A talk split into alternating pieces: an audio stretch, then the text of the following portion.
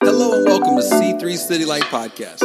You'll find us here in Raleigh until all are awakened to the light and love of Jesus. We hope that you find this message encouraging. For more information, check us out at c3citylight.com or on social media at c3citylight. So, a couple, I can't remember if it was a few weeks or might have been two months ago, a buddy of mine, uh, he moved here. Him and his wife moved here. Jonathan and Luana, they moved here to help us plant the church. They left their jobs and the comfort of Atlanta, big city living, to come to like big ish city living, right? Raleigh's kind of got a little big town vibe, but it's got a small town vibe too. And they came here and they bought this house, and it's a beautiful house, but they have this great vision for it, like Chip and Joanna Gaines, right? Like, like, hey, we're gonna rip that. Oh, don't tear down the shiplap. Let's salvage it, right? And they got this beautiful vision for this house. They've opened up their doors. We've had multiple dinner parties there, even this past week. And one of the things that they had in this vision of the house is there's this. Um, what's I'm gonna be polite here. I'm gonna be polite and choose my words carefully. The shack. You know, in its prime, it was a beautiful work shed. But you know, time has gone by and time has been brutal to the shed. And so they had a vision. We're going to take this thing down, open up this backyard. We got a kid, and they're going to run around and have a good time. And said, Hey, Stuart, you help me tear that thing down. I got you, man. I'd love to help you tear that thing down. And so we came up with the plan. And how many knows you make a plan, and sometimes reality is different than the plan? And so um, we got there, I thought we were going to start from the top and work our way down, but we started working on the roof, and it didn't want to come apart. And so we took out the side, which took a, away a lot of stability. I was like, all right, well, we still got the center support and the side, like the beams on the side, so I'll climb up and start taking the weight off the roof because I don't want it to fall on top of our head. So let's get, you know, the more things off above our heads that we can take down, the better. Less likely something will fall and hit us in the head. Don't tell OSHA, but this is recorded. Yeah, we don't have hard hats on. We're just, you know, slinging a hammer, slinging a sledgehammer, making it happen. And so we get through it. I'm taking the top, and the more I'm like messing with the top and trying to, uh, some of them were screwed, some of them were nailed, and it was just a hodgepodge. This roof was a wreck of how, I mean, it was steady, it wasn't going anywhere. I think it'll be there when Jesus comes back. It, we should have just blown it up with dynamite, but we didn't. We didn't. And so as I'm standing on top of it, it's like, this ain't gonna work. And so I climb down, and me, Jonathan, and his nephew, we just keep taking out, it's like Jenga. We're just taking out pieces from the middle picking out pieces from the middle until finally it's just standing on a couple of the corner pieces. And we, we're like, all right, we're going to get to the side and we're going to rock it. So we start rocking it and it's swaying. I mean, it's straight up just like this huge shed is just swaying. And it's like, man, we got to push it harder. It won't fall. So I was like, I've got a rope at the house. We'll tie it around a couple of the corner pieces. And then from the safety of the length of this rope, we'll just pull it like tug of war. The thing will fall right down, done. No, well, it's, it's, you know, you live five minutes away. That's such a long ways. Like, let's not even use the rope. Hmm. We saw a water hose. So we tied off a water hose, tied it around, tied a really good knot on the water hose, right? Right around the corner pieces, two of them. And then the three of us just started pulling that water hose. How many of you know that the purpose of that water hose is not to be a tow strap? It's just not. It was created to get water from point A to point B. And we repurposed it. Now, I'm happy to testify and to tell you today that no one died, no one got seriously, no one even got injured. There might have been a scrape or whatever, no one got injured, injured. No one's really bleeding. No one got injured. But the purpose of that water hose was not to be used as a tow strap. And what I found in life that if we don't know our purpose, the world will use us to do something totally contrary than what we were created and designed to do. I promise you right now, the amount of stress and tension I put on that water hose was not what it was created to carry. Now, it worked and we were fortunate, but good grief, that could have gone south real fast. And I found that in our life that if we don't know our purpose, will be used for something totally different and we'll miss what God has designed us to do. Last week, we talked about the resurrection power of God and how He rose from the grave. And because He rose from the grave, I can rise in my own life. Not just after eternal life, but today. And it affects all areas of my life dreams that are dead, difficult situations. God, it might look like it's dead, but with God, nothing's impossible. And He has the power to resurrect dead things. So we talked about eternal life. We talked about how we were dead in our sins and he resurrected us and made us alive in Christ. And I'm going to finish the end of that chapter. We were reading John 20 last week, and I'm going to finish the last two verses of that chapter. Now, Jesus, this is John 20, verse 30 and 31. Now, Jesus did many other signs in the presence of the disciples, which are not written in this book. But these are written so that you may believe that Jesus is the Christ, the Son of God, and that by believing you may have life in his name. So, John wrote down these things so that we would believe that Jesus is the Christ, that Jesus is the Savior, He's the Son of God, and that by believing we may have life in His name. The whole purpose of John's book was central to that. That by understanding who God is, we can believe that Jesus is the Son of God, and that by believing we can have eternal life in his name. Even in John 17, 3, he says, This is eternal life, that you may know me. It's all about knowing Jesus. It's all about knowing who he is, believing him by faith, and letting him transform our life. The whole book is about that. There's these amazing miracles. Like John would make a theological point and then back it up with like several miracles, just proving hey, Jesus said that, and look how he proved it. Now, by seeing this, you can believe. Our life has the same purpose as the book of John that people can look at our life, and that by looking at our life, they can believe that Jesus is the Son of God. If He can resurrect our life, if He can heal our life, if He can transform our life, if He can do it for me, He can do it for you. Your life is like a living, breathing gospel. It is a witness that God is alive in you. That's the purpose you were created for. Just like that water hose, you weren't created to be a tow strap to pull down a building. You were created for a purpose. And we are created that when God made us new, when we become alive in Him, we begin to discover our purpose. So we can't help but shine our light because we have been made to shine. Anybody know the purpose of a light bulb? To shine. Now, we can choose to turn it off when we don't want it to shine, but it wasn't created to be turned off. It was created so at the right time it can be turned on and shine. That's our purpose. We were created to shine, so shine. Once we believe that Jesus has risen, we join his purpose to shine his light in our life to others. You can't help but shine. You can't help but shine. So today our key verse, and it's one of the key verses of our scripture, if you or of our church, if you checked out our website, you would have read this. I mean, the whole name of the church is City Light because of this verse. We asked the Lord, Lord, what do you want us to look like as a church? Read this verse. Oh, okay. So here you go. Matthew 5, 14 through 16. You are the light of the world. A town built on a hill cannot be hidden. Neither do people light a lamp and put it under a bowl. Instead, they put it on its stand, and it gives light to everybody in the house. In the same way, let your light shine before others, that they may see your good deeds and glorify your Father in heaven. You can't help but shine. If you've become alive in Jesus, you can't help but shine. It's who you are. What's that song? Is it Rihanna or is it Beyonce? I forget. Shine bright like a diamond. Is that in anybody else's head other than mine? Like I'm trying to preach and all I can hear is that song, Shine bright like a diamond. I'm not going to, but that's this. That was inspired by God. Whether they realize that or not, shine bright like a diamond. You can't help but shine. You can't help it. It's the soundtrack of our life. We can't help but shine bright like a diamond. So there's two points. Number one, Love made me do it. Anybody remember that movie as a kid, Problem Child? That dude was a terror. He came out at the pit of hell with red hair. Ah! Uh, that's mean to say, but then the whole point of this movie is this little kid terrorizes a whole city. People see him and run, right? But what happened? The devil made me do it. The devil made me do it. And that's a throwback of some comedian back in the 70s, Flip Wilson, flip somebody. And it was this whole bit was the devil made me do it. I know, like, I know that because I have grandparents. but the devil made me do it. The devil made me do it. And so many times, even in my life, why did you do that? Oh, the devil made me do it. No, the devil did not make me do that.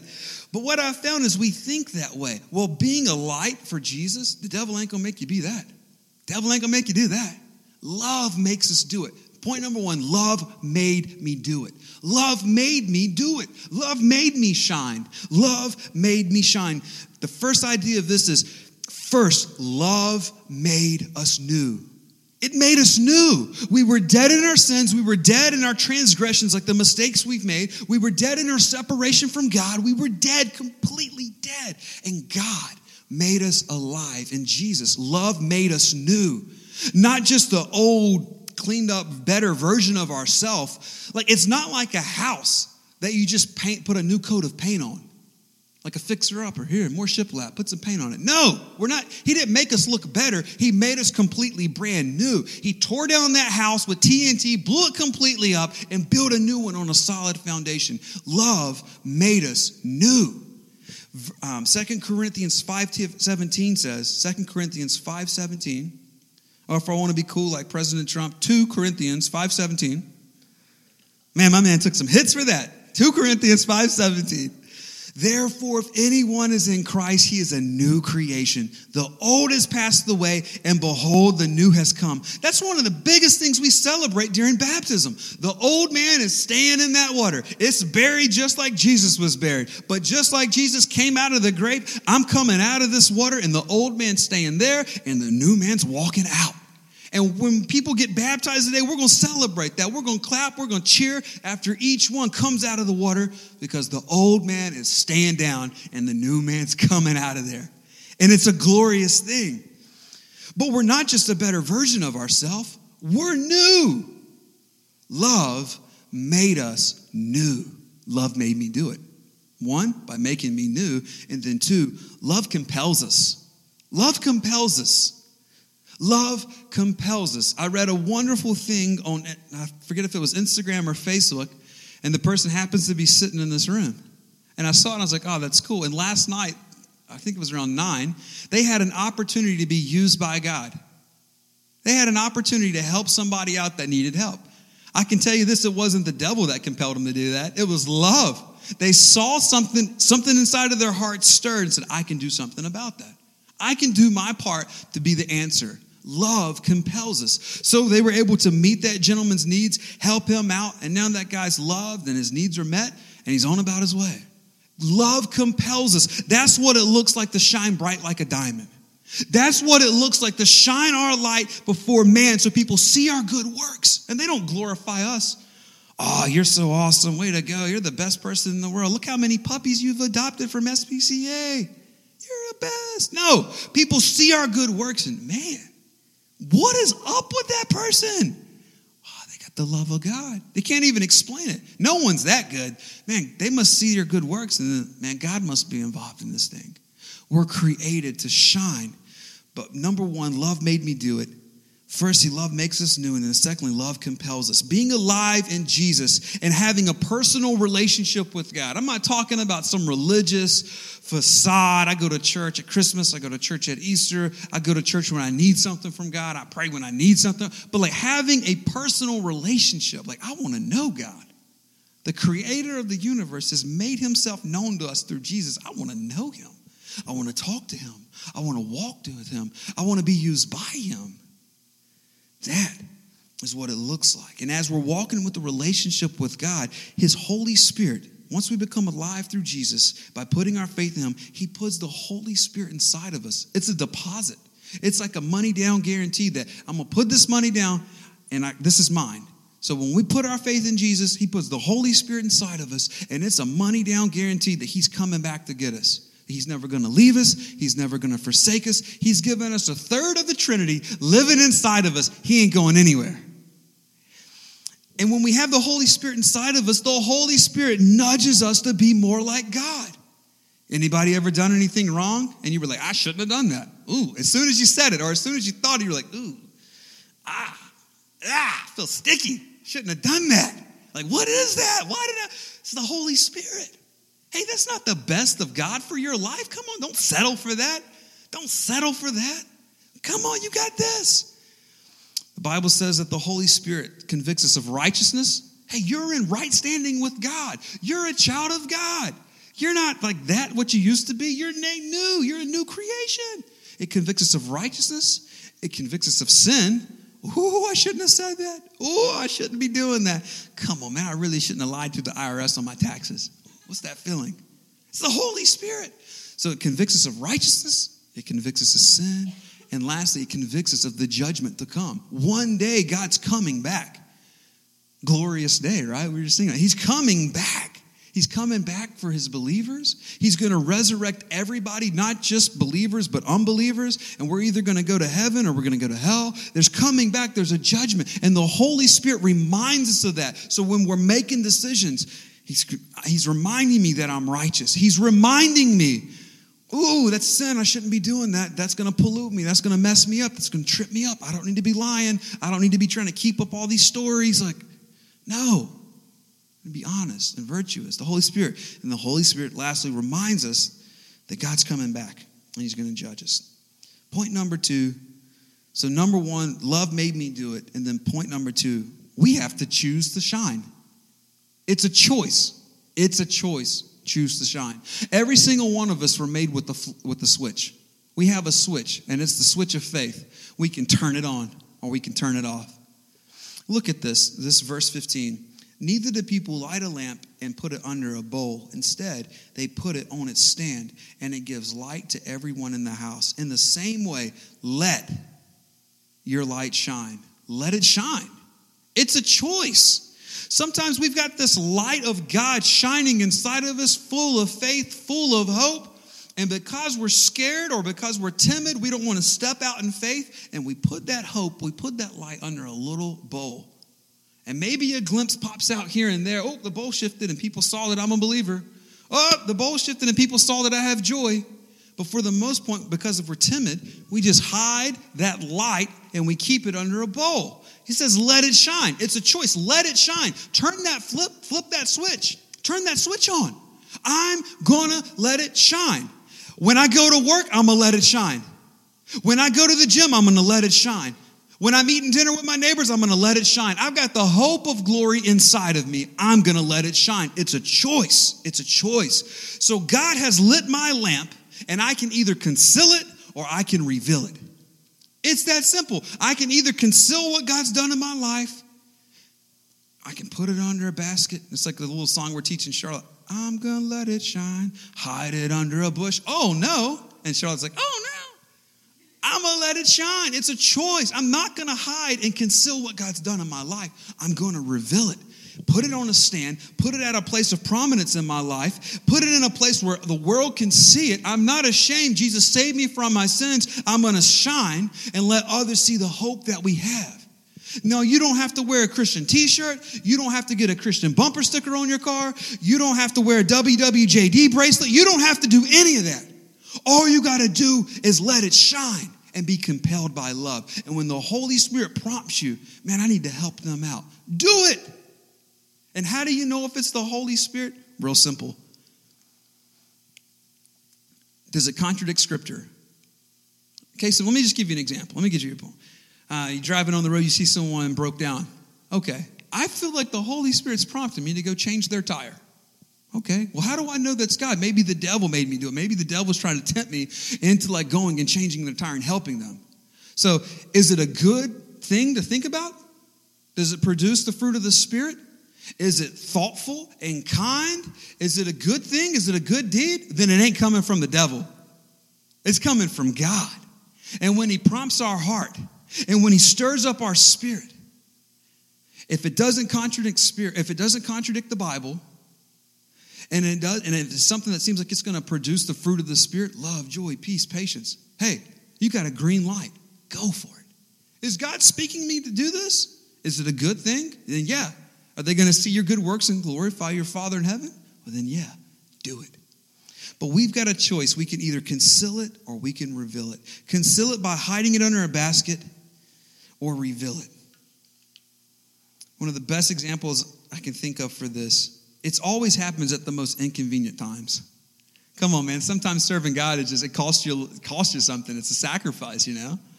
And I remember there was this woman at the grocery store not too long ago, and she was right behind me. And as soon as she came up, I just heard this really like bad attitude, and she's just like, "Well, you got to go ahead and get out of my way. I got I got things to do." I was like, "Lady, I got ten items. You know, like I'll be right out of your way."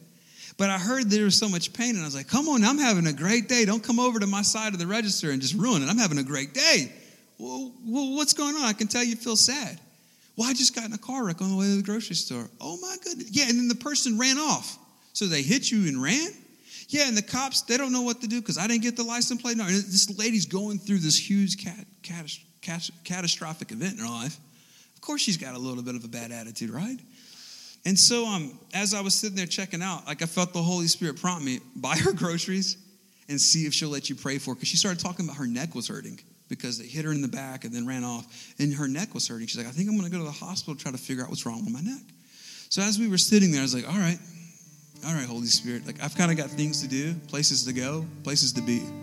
I'm just going to take a break. So I checked out, and then she was running her groceries through, and I was like, hey, I'll be glad. Can you give me how much is it? And I just gave the lady my card, swiped it before she had any time to reject it. I was like, I just want to buy your food because I feel like you're having a really crummy day. You just got ran into, your neck's hurting, you're about to spend some time at the hospital. I just want to buy your food. Is that okay? Yeah, no one's turning that. Sure, sure, my day's looking up. Thanks. But then after we got past there and we were about to walk out of the grocery store, I was like, you know, I know God loves you and I know He's got a plan for you and He really cares about you and you're really valuable to Him. But would it be okay if we just pray for your neck? I don't want you to have any like lasting repercussions from getting in a wreck. It totally wasn't your fault. They just ran into you and then left. Can we pray? Would that be okay? Are you kidding me? I could certainly use some prayer. I need God on my side. So here I am in the middle of this, we're right in front of the grocery store and just get to pray with this lady. And it was simple. It was probably like a 10 second prayer. Dear Jesus, help my friend. She got in a wreck. Her neck hurts, but you're in control. Touch her neck now.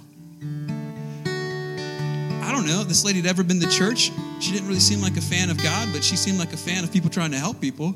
She's crying. She's happy. I told her about the church. Hopefully, one day she'll come. But that's not the point. The point is, it gave me an opportunity to just choose to flip my switch on, turn my light on, not to not to conceal what God's done in my life, but to reveal it and put some hope in this lady's heart. Every single day of our life, we have opportunities to do that.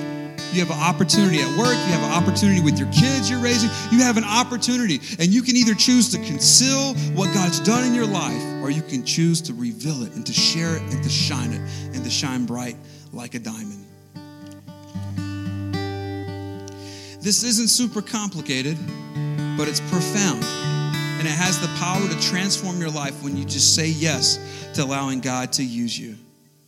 Some of the greatest moments of influence you'll ever have are things that you're already doing today. Any T ball coaches in here? Any little league coaches? Yeah. You've got the opportunity to mold and to shape young minds. Choose to turn that flip, flip that switch, choose to turn it on. I'm going to shine the light of God into these kids coaching swim lessons, mold and shape those kids. At work, those young coworkers that are looking to you to figure out like how to navigate that job. Choose to turn on your, your switch. I'm going to reveal the love of God. You don't have to preach to them, just I'm going to be full of hope, full of grace, full of love, and I'm going to encourage them. And at some point, they're going to ask, Why are you doing this? Because God changed me. And if He changed me, He can change you, and He wants to change you someone's eternity can be drastically changed because you chose to let your light shine. That's the invitation of C3 City Light. That's what we want to do. We don't want to just choose to turn our light on of faith for one hour a week on a church service, but Monday through Saturday, everywhere we work, play, live, study, everywhere we're choosing to turn our light on, we're going to let the goodness of God shine. We're going to let the light of God shine through our life. But make no mistake about it, we're very passionate about that here. But we can't do it just by trying really hard. We have to do it by letting love make us new. Love made me do it. Love makes us new. The love of God transforms you. He doesn't just clean you up and make you a better version of yourself, He takes you from death to life. Rise and shine. When we come alive in Jesus, we're fully able to live at our purpose, what we were intended to do. And that's to shine the love of God everywhere we go. Hope that you have been inspired and encouraged by today's message. For more info or to connect with us, check us out at c3citylight.com.